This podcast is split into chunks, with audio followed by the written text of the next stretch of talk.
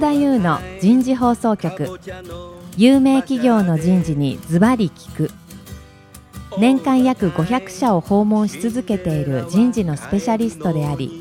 シンガーソングライターとしても活躍する楠田優が有名企業の人事を招いて、企業が抱える課題や実際の事例を紹介しながら解決策を模索していきます。この番組は株式会社マネジメントサービスセンター、日本オラクル株式会社、ビジネスコーチ株式会社、株式会社ワークスジャパンの提供でお送りいたします。はい、楠田優の人事放送局、皆さんこんにちは、パーソナリティの楠田優です。今日は東京神田の駅の前にあるワークスジャパンさんの2階のフロアから、番組をお届けいたします。今日から4回に分けてですね、テーマはインターンシップです。今日のテーマはなぜインターンシップ活動は白熱しているのかです。早速ですけども、ゲストの方をご紹介いたしましょう。まず最初に日本生命保険相互会社人材開発部課長補佐、三浦正樹さんです。三浦さん、どうぞよろしくお願いいたします。よろしくお願いします。続きまして、明治大学就職キャリア支援センター藤江森夫さんです。藤江さん、どうぞよろしくお願いいたします。はい、よろしくお願いします。はい、続きまして、日本経済新聞社日経カレッジカフェ編集長の村山浩一さんです。村山さん、どうぞよろしくお願いいたします。よろしくお願いします。はい、最後に、今回のスポンサーを務めていただいています株式会社ワークスジャパン常務取締役の大川道隆さんです。大川さん、どうぞよろしくお願いいたします。よろしくお願いします。はい、今日はですね、4人のゲストの方にお越しいただいてですね、いろいろとお話を聞いていきたいと思います。じゃあ最初、まずですね、大川さん、もうズバリなぜインターンシップ活動は今白熱してるんでしょうか。インターンシップ自体が、いろんなメディアのデータからも、出てはきているんですが、はい、やはり企業の採用の意欲が高まっているということを背景にはあるとは思います。ただ採用に直結しているということではなくて、やはり最終的に採用にはつながるとは思うんですが、はい、やはり企業の認知そのものを拡大をさせるということがまず一つあるっていうこと、企業の認知をね。そうですね。はい。で、その企業認知を拡大させると同時に、やはりその企業の事業が複雑化してきているので、なるほど。その社名でその企業を知るっていうことがなかなか難しくなってきているっていう、その、はい、産業感が出てきていると、そこは企業としては、やはり学生さんに産業と社会を学んでいただくためにですね、学ぶ機会を提供していこうということが、第一義的な目標には多分皆さんなっていらっしゃるかなとは、はい、思っております。ありがとうございます。それじゃあまず日本生命さんではですね、はい、インターンシップっていうのはいつぐらいからされてるんですか。もうかれこれ10年ぐらいになります。10年ぐらい前から取り組んでらっしゃる、はい、最近ではどんなインターンシップをされてるんですか。大きくですね、はい、2つのタイプのインターンシップになってまして、はいはい、1つがですね、我々職場受け入れ型と呼んでる、職場受け入れ型、はい、こちら夏休みにですね、1週間、丸1日ですね、はい、時間取っていただいて、はい、弊社のですね約50の所属に50の所属、はい、2、3人ずつ入っていただいてですね。どんな所属先があるんですか。生命保険会社って、はい、すごく営業のイメージ強いかなというふうな思うんですけども、私もそう思ってます。そうですよね、はい、ただ実はですね、もちろん商品作ってるところもあればですね、それそうだ、はい、運用してるところもあったりとか、お預かりしてるお金を運用してるところがあったりとか、ね、あと実は海外事業なんかもあったりとかしまして、今日本生命さん海外、はい、グローバルすごいですよね、はい、今急速に伸ばしてるところなんですけども、そうですよね、その他システムなんかをですね、なるほど、管理しているところもあると、そういったいろんなところにですね、学生さんの希望を聞きまして、はい、できるだけ意向に沿うような形で、なるほど、配属させていただくと。なるほど。なので、それぞれですね、所属で、与えられるミッションは、はい、違くてですね、その所属の若手が、日本生命の仕事を理解してもらえるようにですね、ちょっと課題考えて、やるというような形ですね。なるほど。最終日はどんな仕事をしてきたっていうのを発表会を行って、全体的にですね、生命保険会社って結構いろいろ仕事あるんだなというようなところですね。ちょっといいですね、我々の狙いとしてはそんなところになってます。なるほど、はい、それはでも学生さんにとってはすごいいいことだなと思ったけど、はい、現場の職員の方大変なんじゃないですか、これ。準備はこの忙しい時に。そうですね。準備はですね、正直大変だと思います。ですよね。ただですね、我々みんなよく受け入れますね。そうですね。ただですね、結構嬉しそうに受け入れてくれてましてですね。いい会社ですね。はいはい、例えばなんですけども、はい、若手に、うん、要はその課題を作ってくださいねと、ミッション、例えばどういうプログラムにするかとかを、なるほど、若手が考えてくださいねっていうのは人事部の方から依頼をさせていただいてまして、なるほど。で、実際受け入れてる期間についても、うん、若手が主導で、指導すると、うん、要は普段どちらかというと指揮命令をこう受けて動いてるような若手の職員がですね、うん、どちらかというとこう先輩としてですね、いいですね、そういったことでちょっと結構自分の仕事の振り返りになったりとか、自分たちで自分をモチベーション上げるっていうことにですね、つながったりとかしますので、はい、そういった狙いも我々としては持っております。いいですね。それ三浦さん、そうするともう3年5年10年やってくると、はい、実際インターンシップに来た方が、はい、今度逆に受け入れ側の今の役割を担い始めたらパイプラインになるね、それ。そうですね。実際インターンシップに参加していただいて、うん、日本生命の仕事いいなと思っていただいて入っていただいている方もたくさんいますので、そうですよね。なので所属の方にですね、うん、受け入れをお願いするときに、うん、率先して自分がインターンシップ経験した職員なんかは手を挙げてですね、僕やりますと言ってくれてますね。いいですね。はい、実際に受けた学生さんの何かご意見とかっていうのは、はい、どんなのがございますか？感想ですね。はいはい、やっぱりですね、一番満足してくれてるポイントは、うん、生命保険会社の、アウトラインを知るというよりは、はい、例えば株式部だったらどんな株式に投資を行ったらですね、一番リターンがあるんだとか、結構マニアックなことをですねやるんですけど、マニアックというか実践的だね。実践的なんですよ。はい。そういったところをですね深く知れたっていうこととか、あとは実際職員と机を並べて仕事しますんで、なんて言うんでしょうね、綺麗な会話だけじゃないじゃないですか。綺麗な会話というか、例えばその失敗があったりとか、もちろんその指導があったりとか、議論をしたいとか、そういう仕事の現場みたいなのが見えてよかったなっていうようなところとかはすごくいただいてますね、感想としては。はいはい、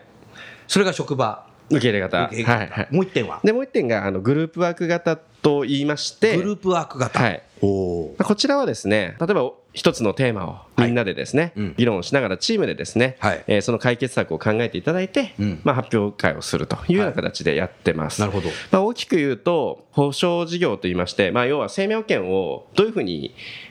より多くの方々に入っていただくかっていうようなですね、戦略を立てることだったりとか、あと資産運用コースなんていうのもありまして、それはですね、例えば企業価値を向上させるにはこの企業にはどういう提案をしたらいいかとか、そういったようなことをですね、みんなで話し合うというような形でやってます。ありがとうございます。はい、三浦さん、もうちょっと詳しく聞きたいので、はい、来週、はい、わかりました。ありがとうございます。もっと詳しく教えてください。はい、ありがとうございます。番組をお聞きの方、来週も、もっと詳しくお話しいただけるようですので、引き続き聞いていただきたいと思います。じゃあ続きまして藤井さん。はい、明治大学さんではもう大学としてキャリアセンター、就職課として、もう学生さんにもう率先してインターンシップ行くように働きかけてるんですか？働きかけてます。また年々学生の参加者数も右肩上がりで増えてる、上がってます。なるほど。どれぐらい上がってるかというとですね、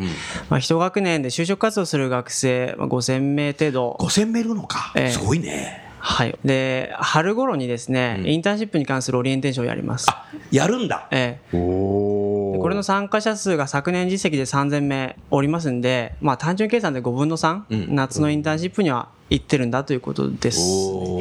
このお題の、なぜ白熱しているかっていうところを、学生目線で言うとですね、これはですね、学生側っていうのは会社選びの視野を広げるとかですね、そういうことを動機にしてインターンシップ行ってみようと思ってるわけではないですね。あ、そうでもないんだ。これは結果的にそうなるんだということだと思います。春頃のインターンシップのオリエンテーションに参加した学生に、参加動機を聞くとですね、なんか行かないとやばいらしいと。なんか行かないとやばいらしい。そうだろう。そういうようなところが来るだろうね、まず。でもちろんですね、半年後行った後の報告会やりますけれども、その時点では具体的な学びがあって、かつ元々の学生生活も充実させてみようというモチベーションアップつながったというふうにですね、なるんですが、これは行った後の話ですね。なるほどね。まあそうだろうね、最初はそういう動機でいいんだろうな、多分な。あんまりいろんなこと言っちゃうとね、逆に余計なことインプットされちゃうので。そうですね、うん、でこれ学年によってですね、大学としてもアプローチの仕方が違います、はいはい。つまり3年生に関してはですね、はい、まあ、インターンシップっていうのは、うん、まあ、おそらく行った方がいいだろうというふうに言いますし、うん、まあ、あわよくば選考にもつながるだろうということも、うん、これは言います、はいはい。まあ、大学の立場はさておき、我々学生の利益っていう部分でやりますので、うん、そうですね、まあ、選考につながることも当然あるでしょうというふうにあります。ただ 1,2 年生に関してはですね、インターンシップの受け入れ先が増えることはですね、はい、賛成です、うん、はい。ですが学生側からインターンシップに行った方がいいですかと言われた時には、これは人によります。人による、はい、これなぜかというと、うん、我々の就職キャリア支援センター、そうですね、就職支援とキャリア支援同じ部署でやってるんです。ああ、なるほど。ですが私は低学年の就職相談をやりますし、はい、一方でインターンシップもやりますし、はい、あるいは就職相談3年生たち、うん、全部やります、全部やる。で、うん、就職相談やっていて就職活動がうまくいく学生、はい、イコール、うん、学生生活が充実している学生です。これはもう間違いないです。自分の言葉で自分の経験を語れる、うん、じゃあ逆に就職活動がですね、うん、うまくいく学生イコールインターンシップに行った学生、これは違いますんで。なるほど。これ人によりますんで、いわゆる 1,2 年生の部分ではですね、うん、自分の経験を自分で語れる人間になってほしいので、うん、じゃあインターンシップに行けばいいというふうには言わないですね。なるほど、はい、学年によって、インターンシップに対する、うん、まあ、いわゆる促す、うん、度合いっていうのは、まあ、ちょっと違ってくるかなっていう感じがあります、うん、3年生はイケイケとは言います。そうですね、はい、うん、ありがとうございます。森山さん、はい、日経新聞さんでもう2年前、もう3年目に入りましたけど、いわゆるその日経カレッジカフェ、どうですか、反応は。そうですね、おかげさまでFacebook のいいねもですね、4万5千人を突破しまして。 そんなにいいねをされるんだ。しかもですね、かなりいいねだね、それ。そのうちの8割が18歳から24歳という、うん、まあ、学生さんと似たゾーンですので、一定の学生さんからの支持も、まあ、得るに至ったのかなっていうふうに思ってます。なるほど、なるほどね、それすごいですね。大川さん、はい、大川さん、そのワークスジャパンさんもその日経さんとタイアップして日経カレッジカフェアカデミー、はい、されていますけど、はい、これは年々なんか増えてるんですか。そうですね、はい、参加いただく学生さんとですね、協賛いただいている企業様の数っていうのは1年ごとに大体倍々で今増えている状態ですね。地域的には東京だけでしたっけ。2年目の昨年に大阪も、大阪もやってる、はい、拡大をさせていただいております。いいですね、はい。学年的には何年生ぐらいが多いんですか。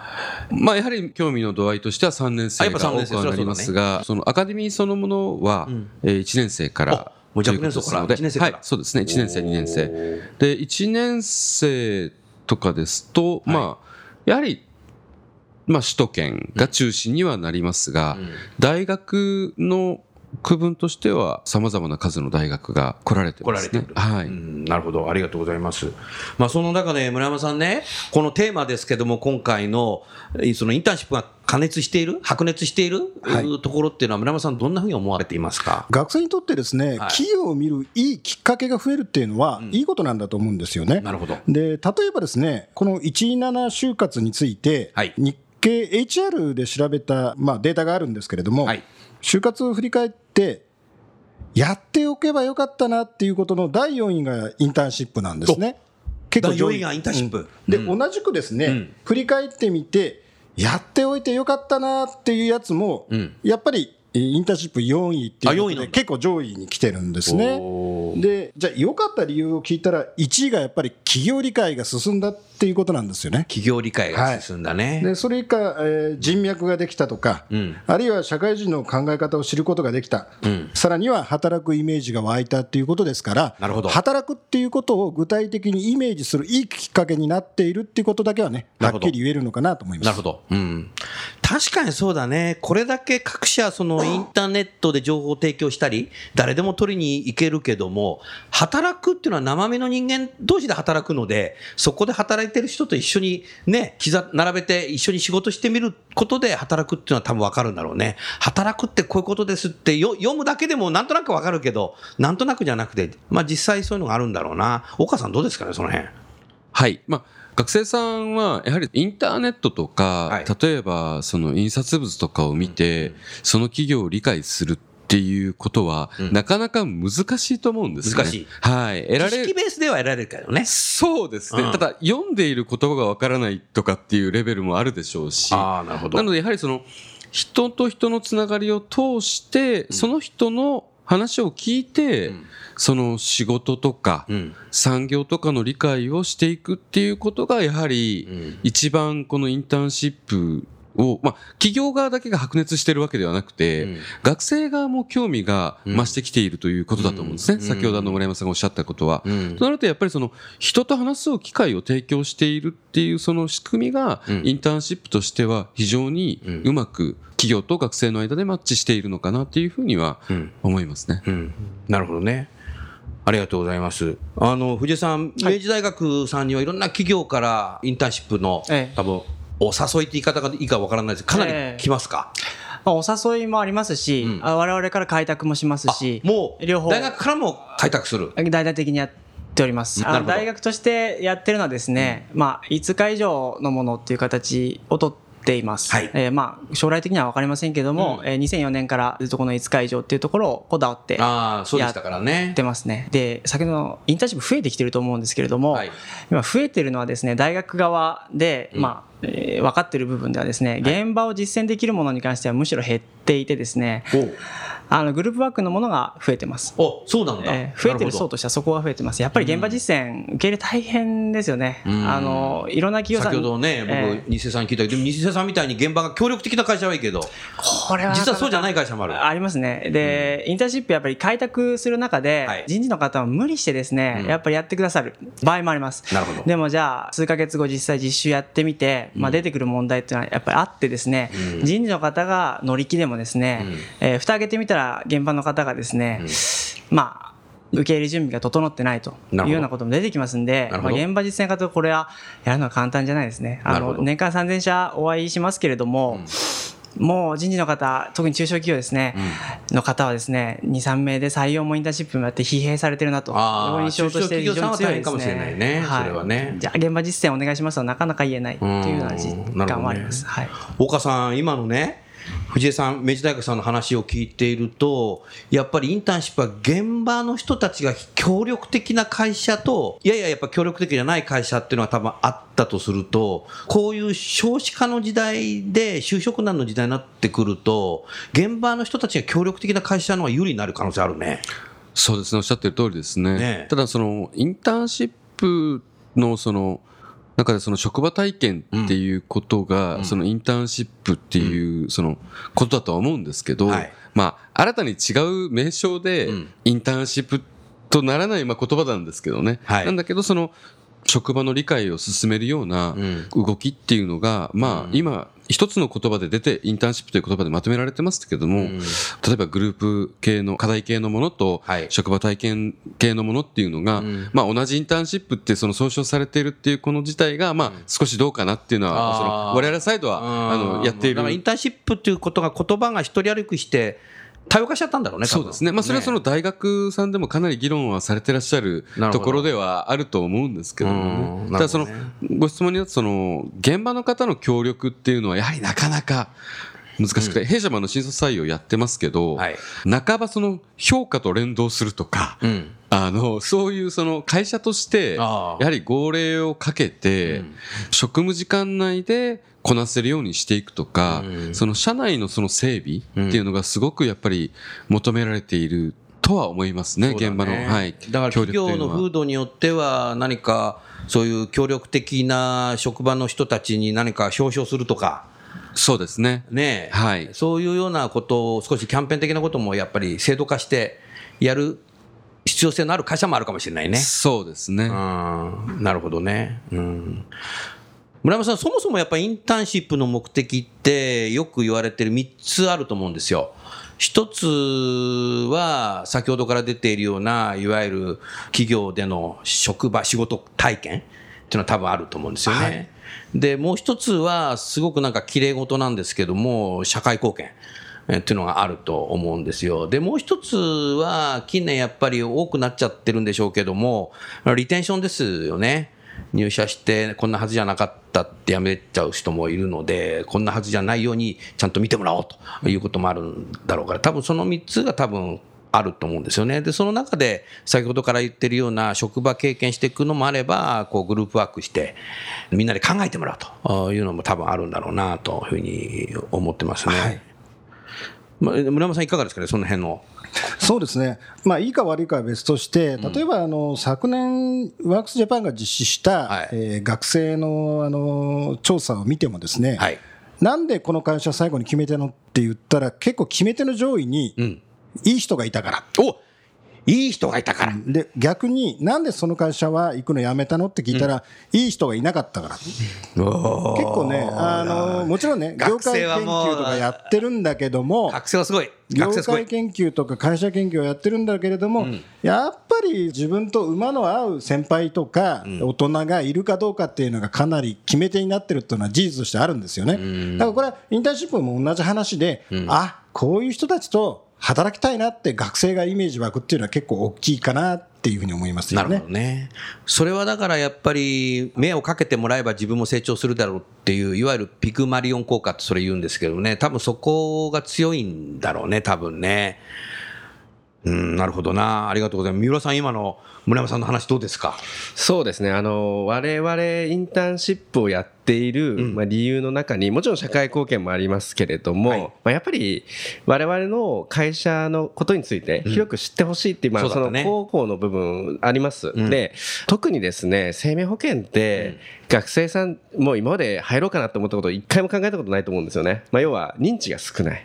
そうだね、学生の頃から自分のアルバイト代で保険張る人って多分いるかもしれないけど、いたらちょっとまずい、いないよねなかなかないと思うんですよねなので、まあ、要はおっしゃる通り、はい、おっしゃる通りですから、まあ、車だったりとか、まあ、おもちゃだったりとかですね、結構身近な企業さん結構人気あるんですけど、まあ、我々コンスーマーの、ね、商品的なとかね、まあ、我々率直に人気なかなか最初から自然体であるわけではなりませんので、まあ、そういった意味では職場に入ってもらってですね、仕事を見てもらうことと、あとは我々社員の方を見てもらう、まあ、これでですねちょっと好きになってもらう、こういったところはまあやっぱり我々の狙いとしては持ってます、はい。でも日経さんの村山さんのね話聞くとさ、はい、現場のその一緒に学生さんを受け入れてくれる先輩たち重要だね。重要ですね。先輩と仕事したいですって、ね、思わせんといかないといけないんで。そうですね。やっぱり受け入れる。それだから人事としても人選必要なんじゃないの？そういう意味ではですね、まあ、そこはですね、本当に職場全体で受け入れますから。あ、そういうことか。なんて言うんでしょうね。そういう優秀な人材がいっぱいいるから大丈夫なんだよ。まあ、飾らずですね、はい、いいところもあれば、もちろん、あ、こんなんなんだってところもあると思いますし、意外にオフィス汚ねえなみたいなですね。あ、そうなの汚いの？いや、汚いからね。まあそんなものすごく綺麗、そういうのは綺麗じゃないわけじゃないですか。まあ要は仕事も同じで、だからちょっとこう泥臭いところも見てもらうことが、まあ僕らにとっては隠さず見せるということだな。とは思ってます。それ重要だよね。隠さず見せるっていうのは重要だと思うよ。なんでね、隠されちゃってさ、入社したらなんか見せられちゃったらね。そうですね。逆イメージだもんね。なんでまあパンフレットなんかはすごく綺麗にね、撮りますから。なるほど。まあそういったところでは見えないところをぜひ見てもらって、まあ逆にそういったところで安心してほしいというか。仕事ってこういうものだなって思ってもらうことで、自分の会社のことも好きになってほしいなというところはあります、かなりだから学生さんに対してオープンですよね、はい、それは学生さんにとってね素晴らしいなというふうに思いましたね。ありがとうございます、はい、大川さん、はい、日経カレッジカフェアカデミー、はい、少しだけ何か番組をお聞きの方に説明していただけますか。はい、日経カレッジカフェアカデミーって、まあ、日経さんが運営されてます学生向けの、まあ、いわゆるキャリア支援情報というサイトがありまして、これは日経電子版の中にありますね、コンテンツとしてあるんですけども、そこではその学生のキャリア感を醸成させていくということが目的になっていらっしゃるんですが、インターネット上だけで情報を提供するということだとなかなかその醸成感というのが生まれてこないので、やはりリアルに学生に情報を伝えていきたいということで、産業界社会で活躍されている企業とかですね、各種団体の方と学生さんの、まあいわばその出会い場を実現しようという目的で日経カレッジカフェアカデミーというものは運営されております、はい。なるほど、ありがとうございます。三浦さん、はい、これは日本生命さんでも、はい、採用されてやってるんですか？あ、そうです。昨年からですね、参加させていただいております。じゃあこれ来週、はい、この話も少し ありがとうございます、はい、お聞かせください。はい、了解しました。ありがとうございます。はい、それではそろそろ時間になりますので、第1回目のなぜインターンシップは白熱しているのかは終わりたいと思います。最後にゲストの方をご紹介して終わりたいと思います。日本生命の三浦さん、明治大学の藤江さん、日経新聞の村山さん、それからワークスジャパンの岡さん、どうもありがとうございました。ありがとうございました。ありがとうございました。英語ができないからって今日のお話はいかがでしたか？楠田優の輝け飛び出せグローバル人材とともにエンディングといたします。この番組は日本最大級の人事ポータルサイト HR プロのウェブサイトからもお聞きいただくことができます。 HR プロでは人事領域に役立つさまざまな情報を提供しています。ご興味がある方はウェブサイトをご覧ください。この番組は企業の人材戦略・人材育成のプロフェッショナルカンパニー、株式会社マネジメントサービスセンター、先進テクノロジーで企業の人事業務を革新する日本オラクル株式会社、人と組織の生産性を高めるビジネスコーチ株式会社、企業の人材採用支援・キャリア支援を通じて人と企業の持続的な成長と価値創造に貢献する株式会社ワークスジャパンの提供でお送りいたしました。それでは来週もお楽しみに。